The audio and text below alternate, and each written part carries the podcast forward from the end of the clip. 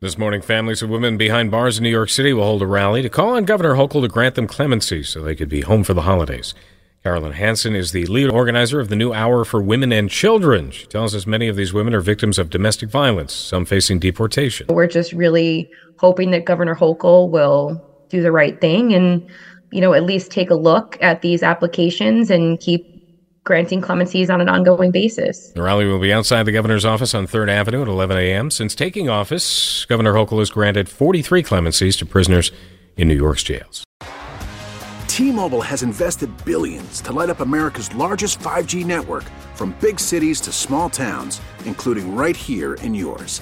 And great coverage is just the beginning. Right now, families and small businesses can save up to 20% versus AT&T and Verizon when they switch. Visit your local T-Mobile store today.